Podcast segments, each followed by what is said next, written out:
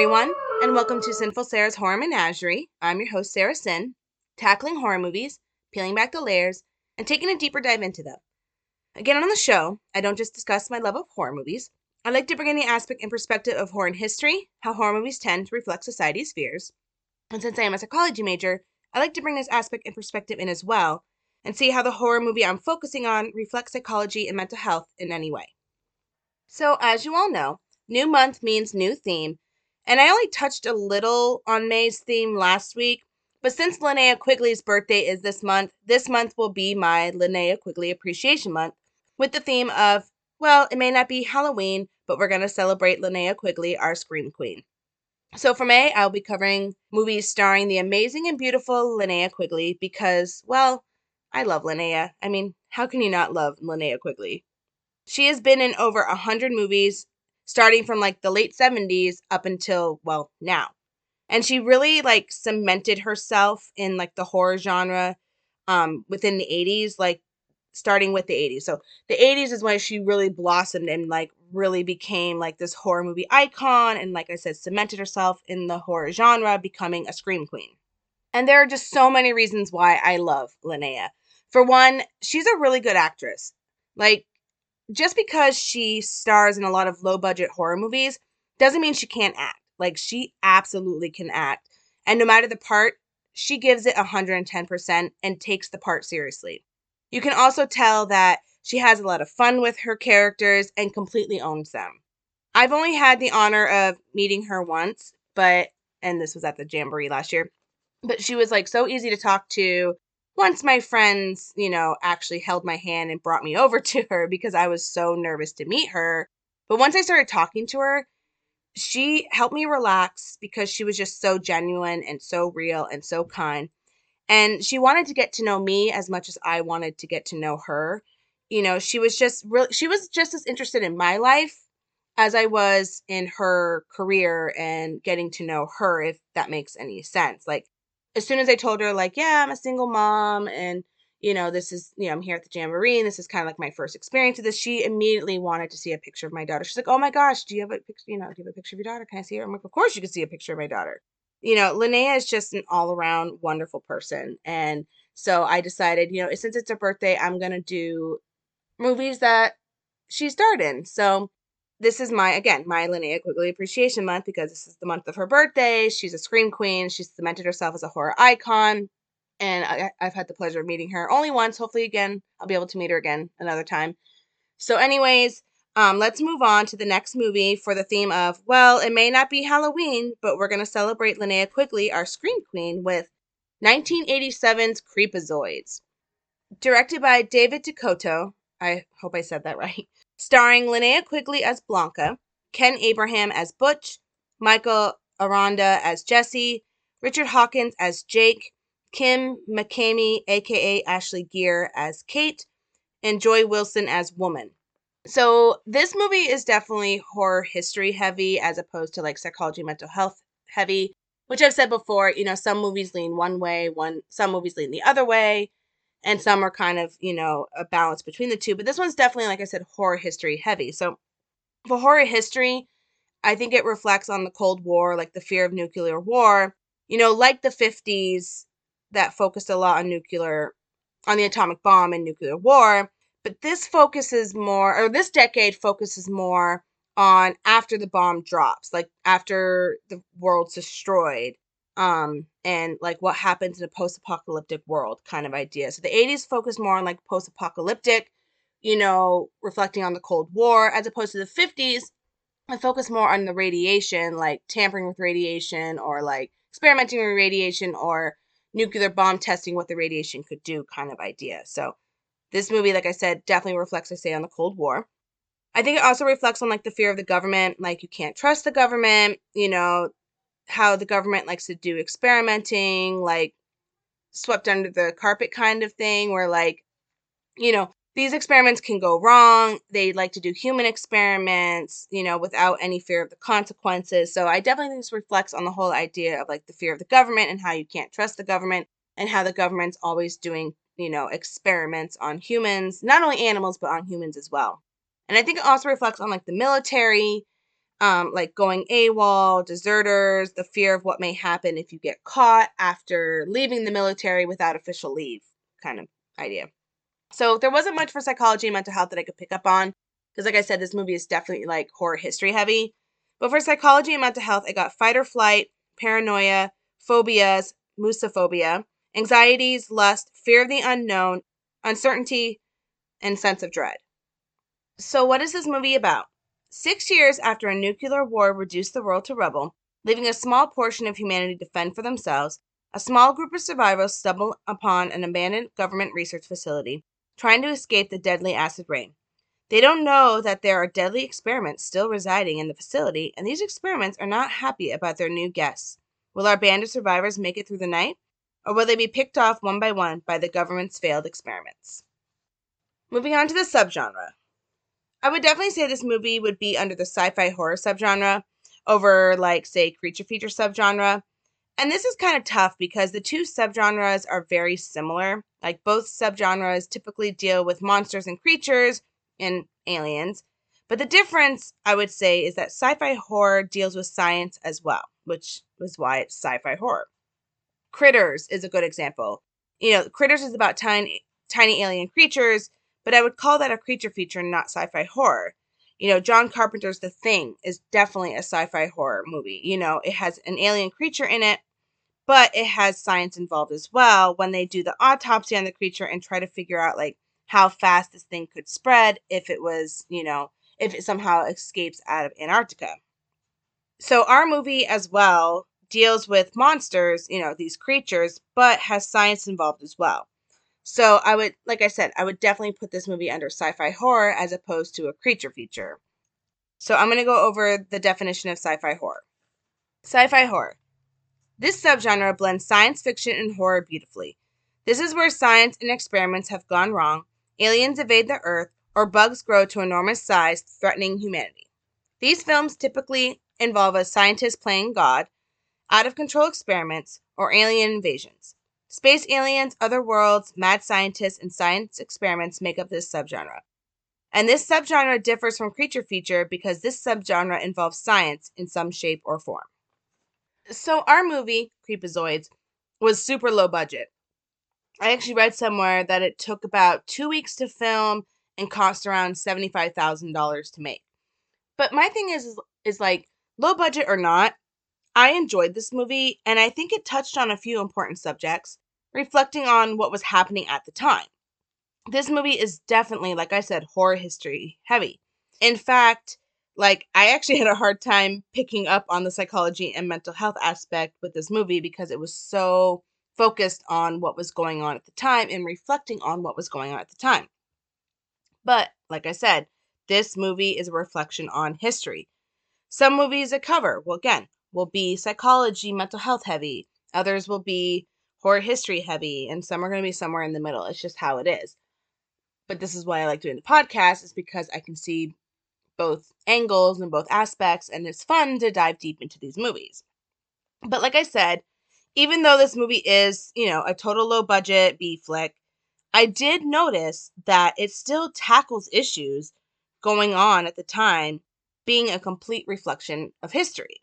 So, the first thing I'd like to go over is the idea of the military. You know, some people fear the military, the idea of AWOL desertion, and how, you know, people just up and leave, and kind of like the lengths they'll go to avoid going back like our group of survivors are military and they're called deserters. They just ran and they keep running from the government, hoping not to get caught. So for each aspect I'm going to talk about, I'm going to do go back to like what I usually do, which is go over a few scenes and then talk about it and try to go a little more in depth about it. So the first um, scene I'm going to go over is a conversation between a, a, whole bunch of them actually because they're talking about an uplink and maybe calling for help because they know this creature's coming and it's trying to attack them it's already attacked one of them and they don't know what to do they're kind of stuck between a rock and a hard place kate what about calling for help jake jesse did mention something about an uplink butch we'll send out an sos jake you're sure you want to do that butch why not jake because we're likely to run into the government. Butch, So what? AWOL, big deal. I'd rather spend a couple of years in the stockade than get my head blown off. Jake. Not AWOL. Desertion, man. From the field of battle. They could line us up against the wall. Blanca. And get our heads blown? Kate. Maybe not. They need personnel desperately, especially at the front line. Blanca. We'll still get our heads blown. Jake. This is ours. We stay here because we found it. Now I say we kill anything that tries to push us out. Blanca. Search and destroy? Jake. You're damn right. Kate. I'm not sure we're up to it, Jake. Jake. Fucking rookies. Blanca. That's us. Jake. Okay, we'll try to make a phone call on the computer. Maybe we'll luck out again and find civilian help that doesn't ask questions. Okay, so moving on to the next scene. The next scene is actually a conversation between Kate and Blanca. Kate, they should be back by now. Blanca, just seems like a long time. Didn't you say that? Kate, but how long do we wait?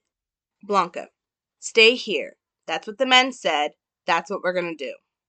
Kate, I feel like we let them down. Blanca, forget it. That kind of guy is never happy. Nothing's ever good enough. Look, I know you're in love with the guy and everything. Kate, well, maybe I am. Blanca kind of gives her a look. What about you and Butch? Blanca, let's not turn this into a slumber party, okay? Kate just laughs. You know, it's not the dying I hate. Even when I ran from the front, it wasn't because I was afraid of dying. Kate, it's the rats, isn't it? Blanca, there were a hell of a lot of them where I grew up. Think you'd get used to it, wouldn't you? So just in these couple of scenes, and there's I know there's another scene or two as well throughout. We learned that our group of soldiers are sorry, we learned that our group are a group of soldiers and they left the front lines, left the military without official leave. And the idea of like calling for help kind of scares them because they may be caught by the government and punished for being deserters. It's almost like staying in that building with this monstrous threat is better than being caught. And Blanca even states that like her fear isn't dying. She's not afraid of like going to war and dying. You know, it's the rats. The rats are what scares her. Like she has a fear of them. Like basically I'd say like she probably has a rat phobia, which is musophobia. Which actually kind of so sorry. So this actually reminds me of a story that my mother once told me about my grandfather. So um, he was in the military. I want to say Navy. I can't re- remember off the top of my head, but I'm pretty sure he was in the Navy. And he um, was at war, and I forgot where he was. I'm sorry, but he was laying down on the ground, and like the enemy was somewhere else, but they knew they couldn't stand up because they would get shot down. And my grandfather actually, um, they heard. Sorry, so they heard this loud noise, and I want to say either a bomb went off in the distance or someone shot a gun and all of a sudden all these shrews like started like running and crawling all over my grandfather and his men like j- hundreds and hundreds of them just crawling over trying to escape the noise and my grandfather watched his best friend stand up trying to like get these shrews off of him and freaking out and get gunned down in front of him so my grandfather from then on had a, a fear of rodents because the rodents are what caused his friend to stand up. He watched his friend get gunned down, and there was nothing he could do. So when Blanca's talking about, no, it's not like dying in battle that I'm afraid of. It's these rats. I can't stand the rats. It totally made me think of that story about my grandfather and how that really like affected him for like the rest of his life. So sorry. Anyways, moving on. Next, I'd like to talk a little bit about how this movie um, reflects on the Cold War. You know, the Cold War was between America and the Soviet Union. There was this fear that the, that nuclear war would break out and destroy the planet. And people were basically thinking like, what happens if the bombs go off and there's nuclear war? What does this mean for humanity? Does everyone die? Will some survive? If some humanity remains alive, how will they survive this decimated world? And, you know, like what happens to all the flora and fauna? Will they mutate because of the radiation? If we do survive, do we have to fight off mutant plants, animals, and humans? And like I said in the beginning, this definitely has a lot of similarities with like the 50s. So the 50s also feared like nuclear war, the atomic bomb dropping, but their movies came out and were a little different. Like they focused more on the radiation from the bomb. Like, what if the government experiment on the radiation, what it could do to like the plants and animals? You know, what happens with the testing sites where the bombs went off? Like, they didn't really focus on post apocalyptic Earth. They focused more on like if bombs dropped, if we experimented with radiation, or, you know, tested the atomic bomb. It was a lot of focus on radiation.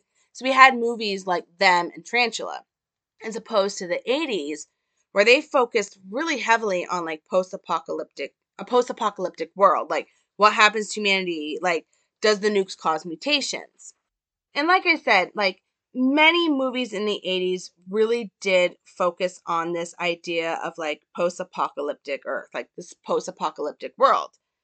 Even if the movie wasn't about the world and its survivors after nuclear war, a lot of these movies in the 80s still reflected on the idea of post apocalyptic Earth, like this post apocalyptic world caused by something that decimates the planet.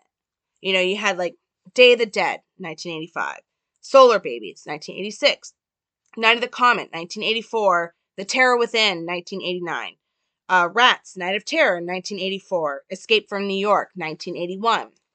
Our movie is the same. It focuses on a post apocalyptic world after the nukes go off and destroy most of the Earth. And we actually learn this at like towards the beginning of the movie that, you know, the world has been decimated and, you know, these people are trying to survive. And sorry, just to backtrack a little, like I said, a lot of movies in the 80s focused on post apocalyptic Earth, and it isn't always the nuclear war that caused it or the nukes that caused it. It could be something else, you know, like Day of the Dead focus, focuses on the zombie apocalypse. Something happens and, you know, decimates the world. You know, Night of the Comet, it's a comet, but the comet decimates the world and mutates people. These are still direct reflections on the Cold War, if that makes any sense. So, like I said, our movie is the same. And our movie actually focuses on the nukes going off and what happens to the world and people trying to survive a post apocalyptic Earth. And we learn about this right in the beginning of the movie. And it says 1998, six years after the superpowers have engaged in a devastating nuclear exchange, Earth is now a blackened husk of a planet. Tiny clusters of survivors eke out their miserable existence. In the ruins of the cities, and bands of deserters roam the barren wastelands, hiding from mutant nomads and seeking shelter from the deadly acid rains. So, again, our band of survivors are deserters trying, like, basically just trying to survive in a post apocalyptic Earth and trying to stay out of the acid rain that the nukes have caused. So, the nukes going off not only decimated this planet and made a post apocalyptic Earth, but now every time it rains, it's acid rain and it's deadly to anybody who's survived. Our band of survivors are just, well, they're just trying to survive, plain and simple, in a post apocalyptic world, a post apocalyptic world caused by man. You know, and this was a genuine fear of people who grew up in the 80s. In many horror movies reflected on this and kind of asked the question, what if? You know, what if the nukes go off? What would happen? Our movie may be a low budget B flick, but it still touches on the subject. It still touches on a serious subject and tackles a serious issue within the movie. Again, just because movie is low budget doesn't mean it doesn't tackle serious issues. Just because a movie may be a comedy horror doesn't mean it doesn't tackle serious issues. A lot of horror movies, the thing about the horror genre is that it tackles subjects and issues that a lot of people don't want to talk about and a lot of people don't want to face but people need to know about it. And they're not, and the horror genre is not afraid to tackle these serious issues. They sometimes just put it in a comedic way or like a very fun, entertaining way, not always shoving it in your face, but a lot of times they really do tackle these issues. And a lot of people look at this movie Creepazoid as, oh, it's just a low budget beef, like it's not a very good movie. But the fact is, it's still tackling issues that some people don't want to face and some people didn't want to admit were happening kind of idea. I, sorry, I hope that all makes sense. So, anyways, moving on. Last, I'd like to go over the idea of like not being able to trust the government, like the fear of the government, and how this movie reflects on this idea as well. You know, like can't trust the government. Government experiments, experimenting not only animals but humans as well. Terminating an experiment because you know something goes wrong, but not cleaning up after themselves. Leaving said experiments instead of destroying them. And the whole idea of like trying to play God but kind of claim it's for the sake of humanity. And this movie is about a failed experiment. that our group of survivors have kind of stumbled upon, and they must fight in order to survive. There's no explanation as to what happened to the people who originally reside in the building, but it's implied that the experiments got out of control and killed the people. But it's never actually fully explained. Either way, these are failed experiments. Um, these are failed experiments on humans. Well, sorry. So there are failed experiments on humans and animals, and our group of survivors are trying to take shelter in what they think is an abandoned building because they're trying to escape the acid rain, but instead they're basically trapped in there by these failed experiments that are trying to attack them and pick them off one by one. So as the movie goes on, we learn a little bit about what happened there and like what the experiments were on. So again, I'm going to go over a few scenes. So like I said, it's never fully explained, but you can kind of like pick up here and there what was going on and kind of like decide for yourself what was happening. So the first scene I like to go over is between Jesse and Jake. Jesse is trying to access information from a computer, and Jake kind of comes over to see what's you know what he's doing or if he's found any, anything useful. Jake, you find anything yet? Jesse, not a lot. Jake, well, you figure out what this place is? Jesse, this thing is code crazy, but by the looks of the lab and this. Jake, what's that? Jesse, amino acids. Jake, what? Jesse, amino acids. They're building blocks for life. Those are the ones the human body can't produce on its own. Jake, you know a lot about this stuff? Jesse, I was a biochem major when they drafted me. Stuck me in a poison gas outfit. Jake, you were a gasser? Jesse, hey, it's not like I asked for it. They assigned me.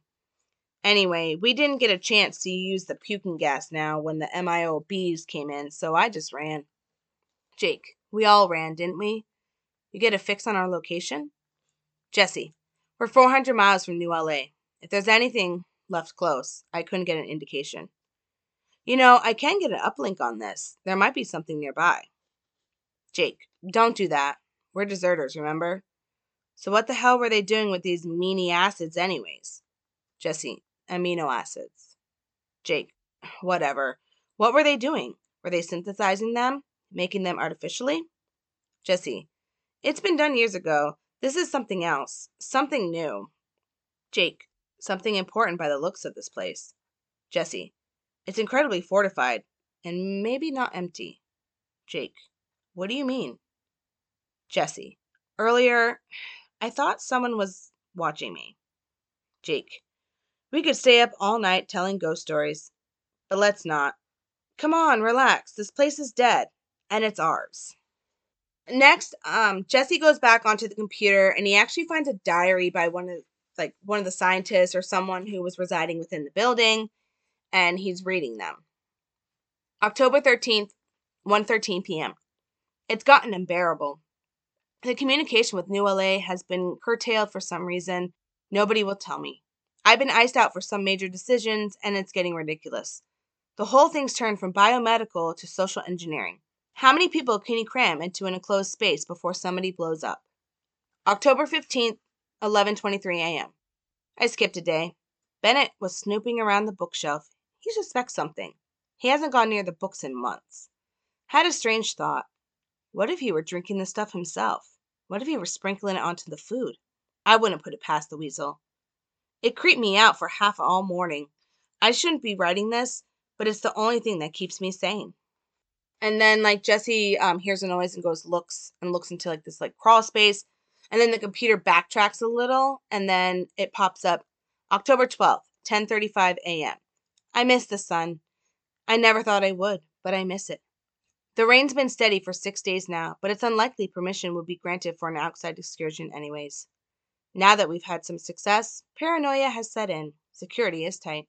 Then it goes through the other two. And then ends with November 18th, 4:23 a.m. Long time no see. No one suspects a thing. Covered my tracks like a pro. The blood was a bitch to clean. So later on, Jesse actually ends up dying at the breakfast table, and the rest of them go to the computer that he was working on and try to find information on what might have happened to him. Butch, can't you get anything on this thing? Kate, it's code within codes here. If Jesse got through, he didn't leave a trace. Blanca, it was the food. It was the food that killed him. Jake. No way. We all ate the food. Butch, then we're all gonna fucking die. Kate, no. It was him. Something about him, not the food. His metabolism couldn't handle it. He changed. Mutated. Butch, that does it. We're out of here. Blanca, come on, Butch. Butch, I mean it. I move we ace it right outside the door. Blanca, yeah, right into the acid rain bath. Butch, so we just gonna sit here and wait for it to happen to us? Jake, no, we find out what this is and we kill it. Butch, okay, we'll start finding. Jake, first off, we gotta know what kind of place this is. Butch, it's a bomb shelter. Kate, I don't think so. Jake, well, what then? Kate, I think we're in a containment vessel, designed to keep something in, not out. They built this to protect the outside from whatever they were doing in here. Butch, oh, great. They were doing some dipshit science project worried about some damn germ getting away. Meanwhile, the world is blowing itself up into little pieces of rabbit shit outside. This is bullshit. Blanca, oh, Butch. Jake, Jesse said these were building blocks of something. Kate, yeah, sort of. Jake, he said whatever they were doing, it had to be new and important. Kate, yeah. Jake, what? Kate, I think you're going to think I'm crazy. Jake, go ahead. Kate, if they were experimenting with internal genetic synthesis of these, that would be quite a trick. If they solved it, it would mean the human body could make its own amino acids. We wouldn't depend on the food supply to provide them. Jake, then what happened to Jesse? Kate, the mutation was complete. He didn't need food. In fact, Jake, overload? Blanca, 10 tons of rocket fuel stuffed inside a hand grenade? Kate, exactly. Blanca, I'm on a diet right now. No more food. Kate, not a bad idea. Jake, you think we're infected with this thing? Kate, if it's airborne, we must be, but we're breathing the same air as Jesse, and we're okay. Butch, yeah, but he was such a little guy. Kate, even so, I think something got to him to make it happen so fast. Butch, and he points to the crawl space. Something in there. So again, basically we learned that this facility was experimenting with amino acids, synthesizing them, sorry, synthesizing them so that the human body wouldn't need to depend on food to obtain them. And most likely what I'm thinking is that they were trying to build like some sort of um, some sort of super soldier, one that could kind of keep going without needing food to fuel them. But of course, something went wrong. No one is left in the building, and there's some creature that's attacking them now, you know, trying to make our survivors kind of like him, which is kind of weird because, like, it turned Jesse into one of them, and like you said, he ate the food and died. But some of the other ones got attacked and then mutated, got killed, but then another one mutates and then just straight up dies. So, anyways, this is some kind of failed experiment creatures are still there. They killed off everyone in the building. Like I said, I think they were building some kind of super soldier that didn't need food to survive. Just someone that could keep going and going and going because they were producing their own amino acids. But either way, you know, again, this is reflecting on the whole idea of like you can't trust the government and government experimentation. So again, the fear of the government experimenting on humans, like I said, was a real fear and made people afraid of the government and they couldn't trust the government again, like I said, these movies, a lot of these movies ask the question of like, what if? What if these experiments got out of hand? What if these experiments are still around, never being destroyed? The idea that the government could be experimenting on people, it was a real fear. Because, well, do we get a say in the matter? You know, if the government kidnaps you to experiment on you, then you're basically fucked.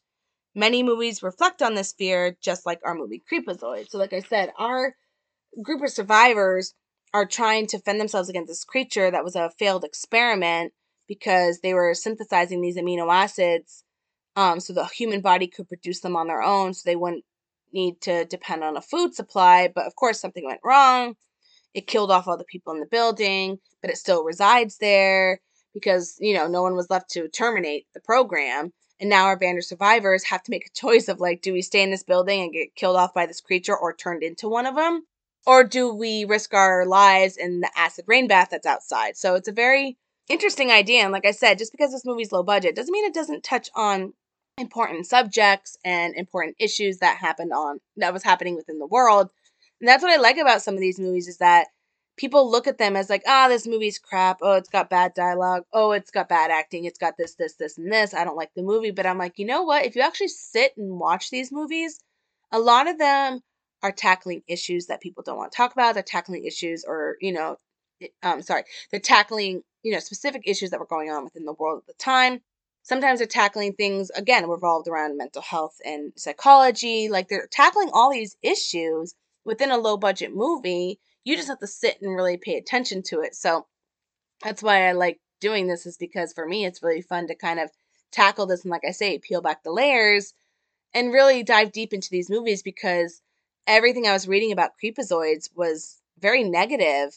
But as I was watching it, I was like, wow, I really like this movie because it's tackling a lot of issues and it's a big reflection of history of what was going on in the 80s. It's a big reflection on that within this low budget movie. If you just sit back and actually watch it and pay attention, and again, peel back the layers, you'll see that this movie you know, deals with a lot of serious issues and really tackles a lot of these serious issues and really does tackle a lot of the fears and anxieties of an 80s society.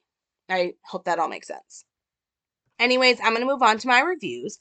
Screen Magazine says, but there are still a few interesting ideas on display in Creepozoids, particularly when it stops trying to emulate existing movies. After the humanoid has finally been killed, its head cracks open and a monstrous baby crawls out from its skull. As Jake recovers from the fight, the baby attacks him, forcing him to strangle it to death with its own umbilical cord. Not only is this an unexpectedly nasty denouement to the film, it also adds an interesting symbolic element to the movie's overarching theme, namely that the nuclear war has destroyed things for the future and that the children will be made to suffer due to the actions of the previous generations. IMDb states, For what it is, what Creepozoids captures is a time in cinema history the time when robotic baby monsters, dry ice, apocalyptic times, needless gore, and a few hot women created an 80s masterpiece. Albeit that when it ends, you are shocked that the film only lasts 71 minutes. I enjoyed it. I am an 80s film fan, all types. But I especially like the ones like these that make absolutely no point. There's no underlying meaning to try figure out. It's just what it is. Bottom line, if you're a fan of crap movies and consider them to be as entertaining as Hollywood dramas, then at least rent this movie. I just purchased it for $3 at my local video store. It's a keeper, simply for the fact that there are both monster babies and giant rats. Period. So, overall, this movie is a fun, yet weird creation by Full Moon. This movie may be low budget, but that doesn't mean it doesn't tackle serious issues happening in the world at the time. This movie reflects on many fears and anxieties of an 80s society, Cold War, the military, and government experiments, but presents them in an entertaining way that's not in your face. This movie does ask many what if questions and tries to answer them the best they can. Linnea Quigley carries the show. The dialogue isn't top notch, but Linnea gives it her all and still gives a stellar performance. This is what I mean when I say that Linnea is an amazing actress. She can take a character in a low budget movie with not so great script and make that character completely believable. But the flaws of Creepozoids, in my opinion, give the movie its charm and makes the movie fun and entertaining. So if you haven't seen this movie, I say give it a chance and watch it. It's a fun little romp into an 80s post apocalyptic era, and Linnea Quigley is worth the watch in the movie alone. If you're a fan of Linnea, then you gotta see this movie. So give this movie a chance and watch out for any creepozoids. Anyways, I'm going to wrap it up for today. Thank you for joining me here again on Simple Sarah's Horror Menagerie. Again, I'm your host, Sarah Sin. Thank you for sticking around as I discuss horror history, psychology, and mental health within horror movies. Hope you enjoyed the show. Again, thank you for listening. And I just want to remind everybody that there's a horror movie out there for everyone to enjoy. So thank you.